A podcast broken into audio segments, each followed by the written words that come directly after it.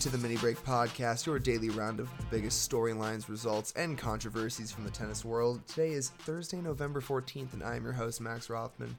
And it has been just a hell of a work week. I, I mean, I don't know about all you folks listening in on this lovely Thursday morning, afternoon, evening, whenever you're tuning in, but uh, it's it's been a brutal work week. So I'm, I'm glad to be on the podcast talking about the sport that I love you know some uh, some sad news today. The Bryan brothers announced that they are retiring at the 2020 U.S. Open. Uh, you know, always sad to see some of our you know oldest and you know most beloved tennis players uh, you know starting to retire. I know in the next couple years, a lot of us are going to be saying bye to some of the the players that we grew up watching. Uh, that is, if you are my age, which is you know a young 23. Uh, but I know someone else who is quite sad and, and got to see them, uh, you know, at work today. Speaking of work, uh, is you know the, my co-host joining me today, and that is Tennis Channel's Cale Hammond. What's going on, man? Yo, how's it going? Yeah, it's crazy about the Bryan brothers. They uh they were here at Tennis Channel today, uh, and now they announced their. It wasn't a retirement. Just keep in mind, it was their final season. So you know they're still kicking, and it's a good move. It's right. just exactly like the Kobe um, farewell tour, their yep. version they, of that. They gave a, they gave a year's notice. Yeah, they gave a year's notice, and I you know I think they they realize that they're not going to be able to make the prize money anymore. So let's just you know up the market value on our appearance fees because all these tournaments definitely want to pay to have the Bryan brothers play you know their last tournament. Their this this calendar that they're going to pick out for the year um, these tournaments are definitely going to want to have them. So, good business decision by them. I feel like they have to have been making enough prize money. I feel like these guys are still making. No, they're loaded, but at the same time, like you know, they've got they're going to live a long time. They're healthy dudes. They look pretty good. I think they're going to live, for, you know, probably at least hundred. It would seem like, barring catastrophe, and and yeah, and it's a good move by them. Just jack it up. Just uh, increase their demand. Yeah, I mean, eh, people will, will definitely be excited for the the Bryan brothers farewell tour, and uh, you know I'm, I'm sure everyone uh, it's going to be a good year for for doubles. I'm I'm sure people will be tuning in more to that than they usually do, but.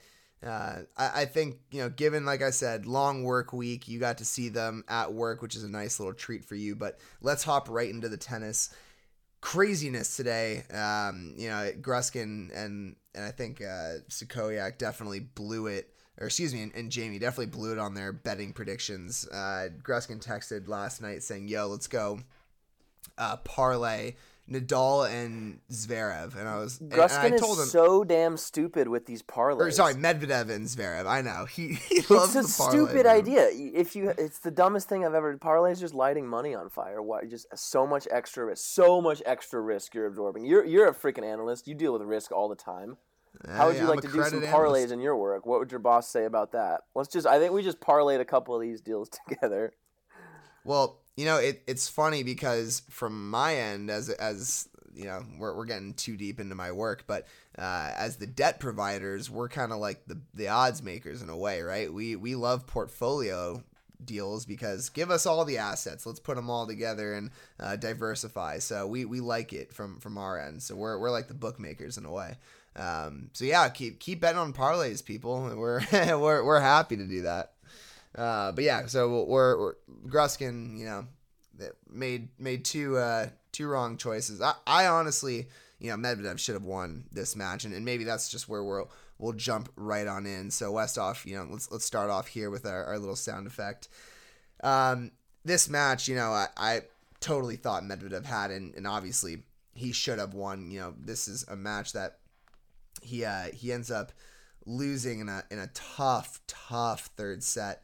Uh, was up 5-1 in that third set 40-30 you know pretty uh, fun point. And then you know it all just kind of went downhill from there. He loses 6-7 six or excuse me seven six three six six seven. Nadal just an absolute warrior out there. I know you got to write an article uh, on this match. Cale i mean just give me your thoughts. This is, you know, probably one of the matches that we'll talk about for a long time.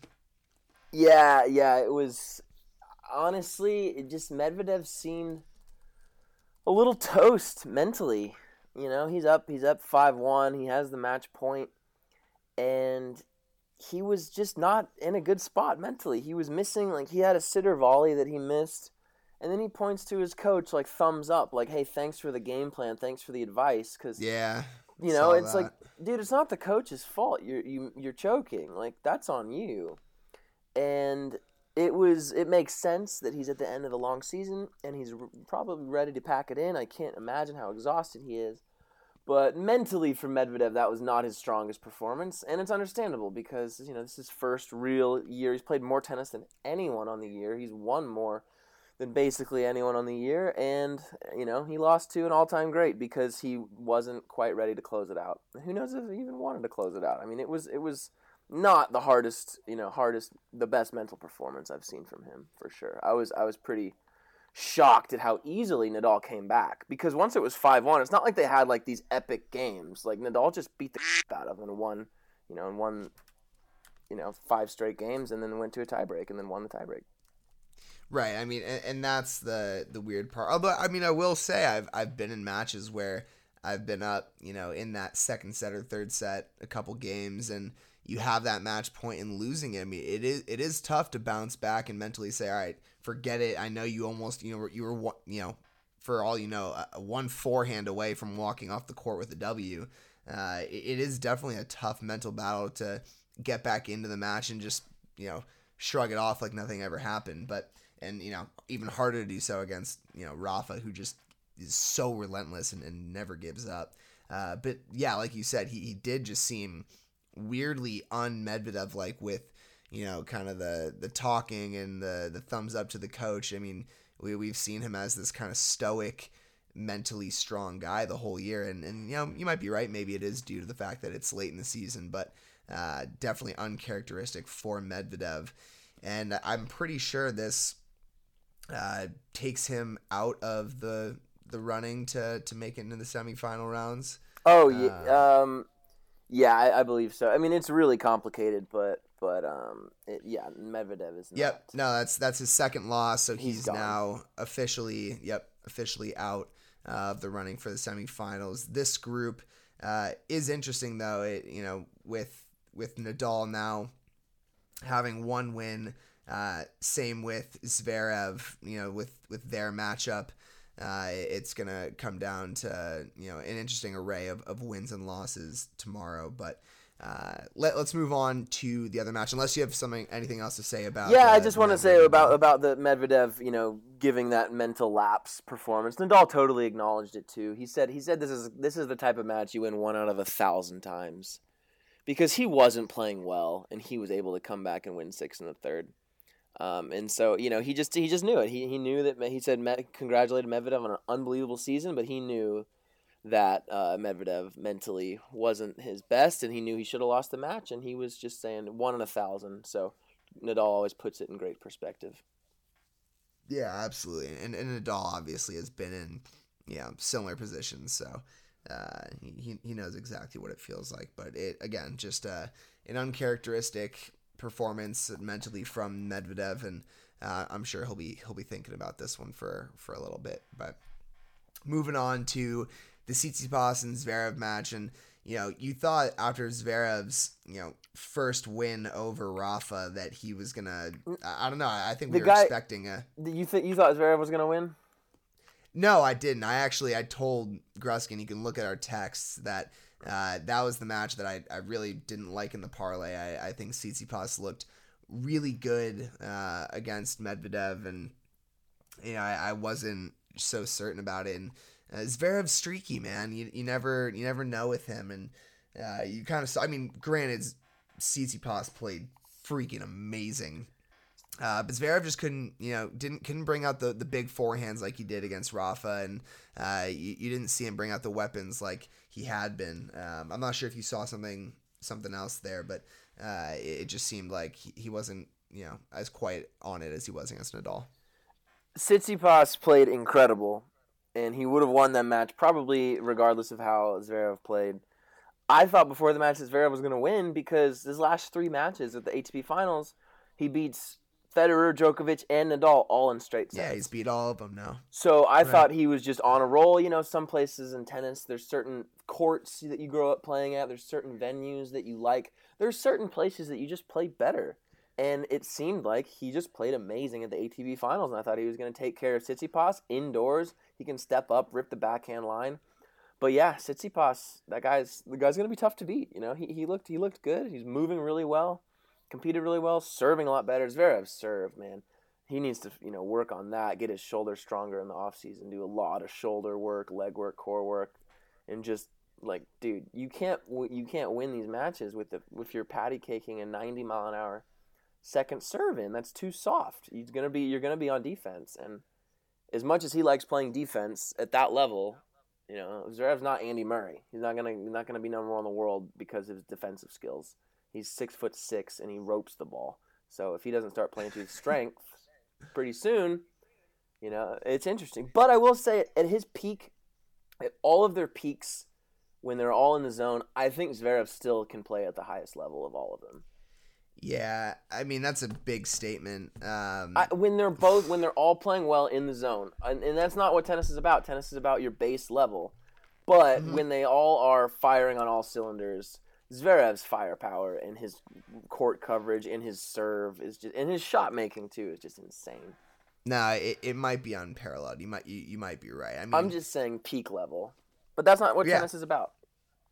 Yeah, absolutely. And, and again, like I, that's what I'm agreeing with. I think just the, the, the backhand firepower, the forehand firepower, the way you can pull people off the court. I mean, you're right. It, it might be uh, the best of them, but like you said, not enough to to rely just on that peak moment. Um, a few a few interesting things. Tsitsipas, you know, winning his debut first two matches here. Uh, he he's in a select group of people who have done that previously in 2018 Anderson in 2017 Dimitrov you know interesting Dimitrov wins his first two matches then goes on to win uh, that year and then before that it dates all the way back to 2009 Soderling did that in his first two matches uh, and then you go back a few more years 2008 Murray 2007 Ferrer 2006 Blake 2005 Davydenko and and then you know all the way back to 2002 Federer so joins an elite crew of you know people who uh, won their first two rounds at the, the, the finals. Another interesting thing, just now that this group has such a uh, you know array of, of possibilities for who can make it. Uh, tomorrow on Friday, if Nadal and Medvedev both win, then Nadal becomes the one seed and Tsitsipas is the two if Nadal and Zverev win, then Tsitsipas is the one and Zverev gets the two. If Tsitsipas wins and Medvedev wins in two sets, then Tsitsipas is one, Medvedev is two. If Tsitsipas wins and Medvedev wins in three, then Tsitsipas is one and Zverev is two. And the last the last option is if Tsitsipas and Zverev both win, then Tsitsipas and Zverev go one and two. Does so anyone like else think that that's totally stupid and they should just play started the quarterfinals, just go one through eight, three matches, have the tournament start on Friday, have it end on Sunday, give these guys a freaking break and just like call it a day. Like those is just ridiculous. They haven't come out with the schedule yet because they're trying to figure out who wants to play when. Because if you know if Nadal's on later and Medvedev loses, then eh, you know X player doesn't have to try, and it's just like it's like ridiculous. It's just like there's so many scenarios that can affect the quality of play. Just have them start in the quarterfinals and just play. Like have it at right. I mean, I mean, I, I I know Tsitsipas and Thiem are both fighters, and they're not about to go tank a match. But I mean, both of them are in, and they don't really have an incentive. I mean, well, they have a, a hundred and thirty thousand dollar incentive uh, to win that match, but uh, you know, if it came down to it and they needed to conserve some energy, they they really could.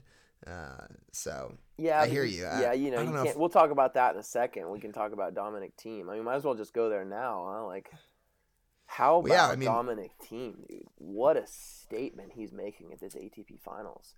Yeah, his whole I mean, narrative absurd. of like his clay court only, but it's like anyone who knew tennis is like, okay, Dominic Thiem's not clay court only. He's just the second best clay court player in the world. But fast courts, indoor quick courts, he wasn't that good his results weren't that good. His winning percentage wasn't that good. But I tell you what, this year, winning Vienna and then beating Djokovic and Federer, the way that he did indoors on a quick court, shortening up his backswing, stepping into the court. I mean, this guy is this guy's making a huge statement, and he's, you know, it's he's not a next gener. He's he's 20, 27, I believe, but but he's definitely saying like, okay, guys, I'm. If you got you guys don't step your your shit up, I'm probably gonna be number one in the world when all these guys retire. Yeah, uh, you know, fun fact about Thiem, he and I share the same birthday.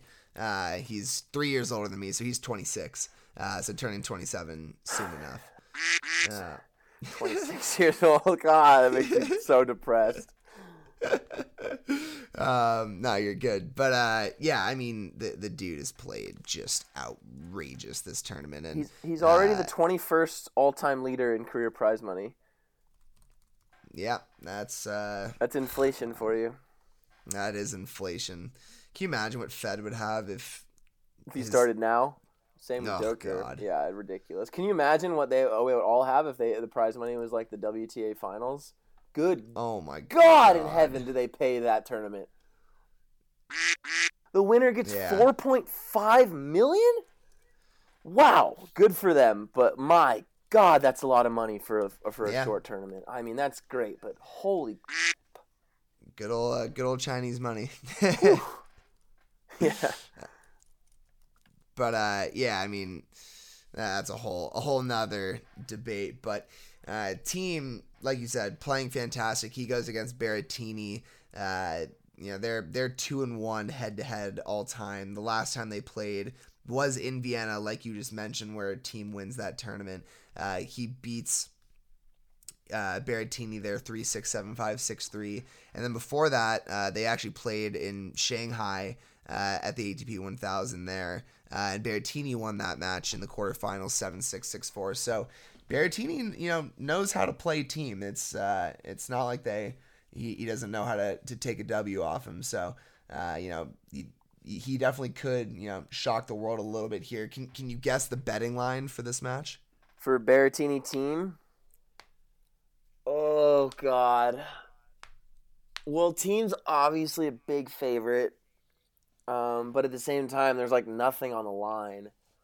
So I want to say like got to go like minus like, you know, 280, 275, minus 275 Dominic Thiem. Yeah, that's close. What do you think Berrettini is? Uh plus minus 275 plus what does that make him? Plus 250? Plus Wow, yeah, plus you, you you've been doing this. Um, Thiem is minus 305, Berrettini plus 240. So Okay. really, real close there. Yeah. Uh, and I think those those odds make sense. Yeah, and- I think if this was like a winner moves on, I think you'd see Thiem uh, a, a little Wait. heftier favorite. yeah. But. Berrettini beat him uh, in October and pushed him to the brink uh, in the semifinals of Vienna. So yeah, he can he can play with Thiem. Absolutely. Um, and then the the other match for tomorrow, Djokovic and Fed. You know, these two have played now. What is this? Forty eight times. Uh, Djokovic leading twenty six to twenty two. You know, I think Fed's gonna come out firing. I I think he does not want to not make this semifinal round here. And while Djokovic looks really good, I don't know something. uh, Some, I feel something for Fed here. I feel like he could pull this one out. What what what like what you have like a did you have a sign today? Did like an angel tell you Yeah, something? yeah. The God was like, you know, Because Federer, man. because Djokovic has looked so much better. amazing. so much quicker, so much cleaner, and I don't see it happening. And but I guess it's interesting that Joker's won four in a row. No one has ever in this rivalry won five matches in a row. So Fed's got that going for him, at least. Uh, you know, it's tough to imagine beating Federer five times in a row. It's like it's not that easy. Even if you are Djokovic, like he's still Roger freaking Federer. You got to beat him five times in a row. That's tough. it is. But I think I think he's gonna do it, man. He's just playing so much better. Like any any I know. he's just playing playing a lot better. I don't know what else to say. I mean, this is the level that they bring is fascinating to watch, and this is going to be an unbelievable, unbelievable match. And Federer, especially the straight set factor, gotta love that for Fed. Fatigue will not be a factor. True. Um, well, it could, but it shouldn't be as a fa- it would be less of a factor than a five. And so, yeah, I think I think that there's hope, but at the same time, all signs point to Novak in this match. Yeah, I mean, I except know. for the sign a- that you received from an angel while you were driving to work that said Federer is gonna win. Obviously, that'd Some- be amazing, but Yeah, I, I think I just really want him to. No one, no one needs to see Djokovic there again. Um, ah, God, the the odds are uh, shockingly close to the Thiem Berrettini. Djokovic minus two eighty five and Fed plus two twenty. You know, yeah. Nope. hard hard to hard to bet on these. Yep. Yep. Bet on Djokovic, you don't get much money back. Bet on Fed, he probably loses. Tell you what, the over is a good bet if you got twenty two point five games. Just assume that Fed's Yep. gonna get a set, and that's if Fed gets a set, that's going over for sure. Yeah. Ugh. Anyways, would love to see Fed take out the dub. Not sure it's gonna happen. Um, regardless, it's gonna be great tennis. I, think you're gonna see a fired up Fed, and and Djokovic knows that he's gonna come out hot. So uh, definitely, you know, look forward to this match. But Cale, this might be our shortest pod we've ever done. Is there anything else that you've got on these two matches for tomorrow? The two matches we just saw uh, the ATP Tour, you know, the ATP London event in general. Nope, no. I'm I'm going to Mexico tomorrow, and tell you what, I just I'm seeing some shady things online. Um, looked it up. I've got God. three valid sources saying that uh, passport validity it does not need to be six months for Mexico. My passport expires in February, and I saw like a janky website that said, you know, you won't be able to, you know, fill this out a tourist card because with not within six months. So I'm having a full blown panic attack right now. So the short pod is probably better for me because I might have some stuff to figure out.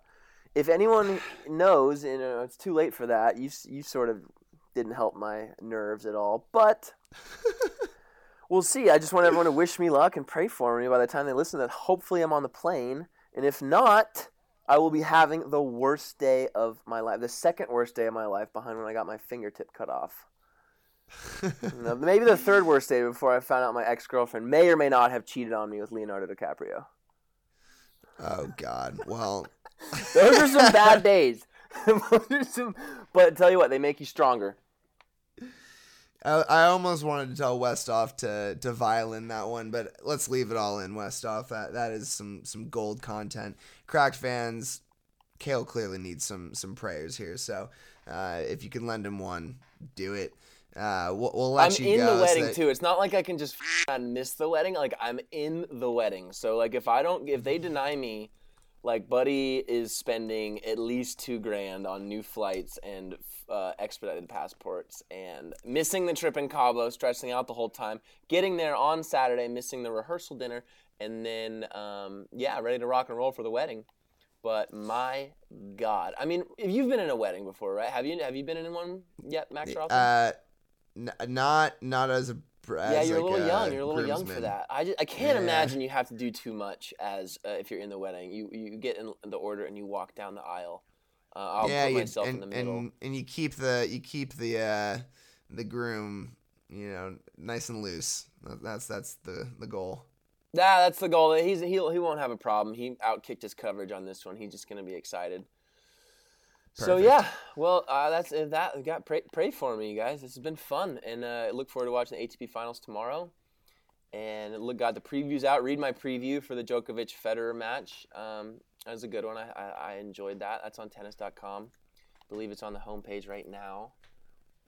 Um, yes, Djokovic versus Federer, part 49, a winner take all preview, right on tennis.com homepage. It's me.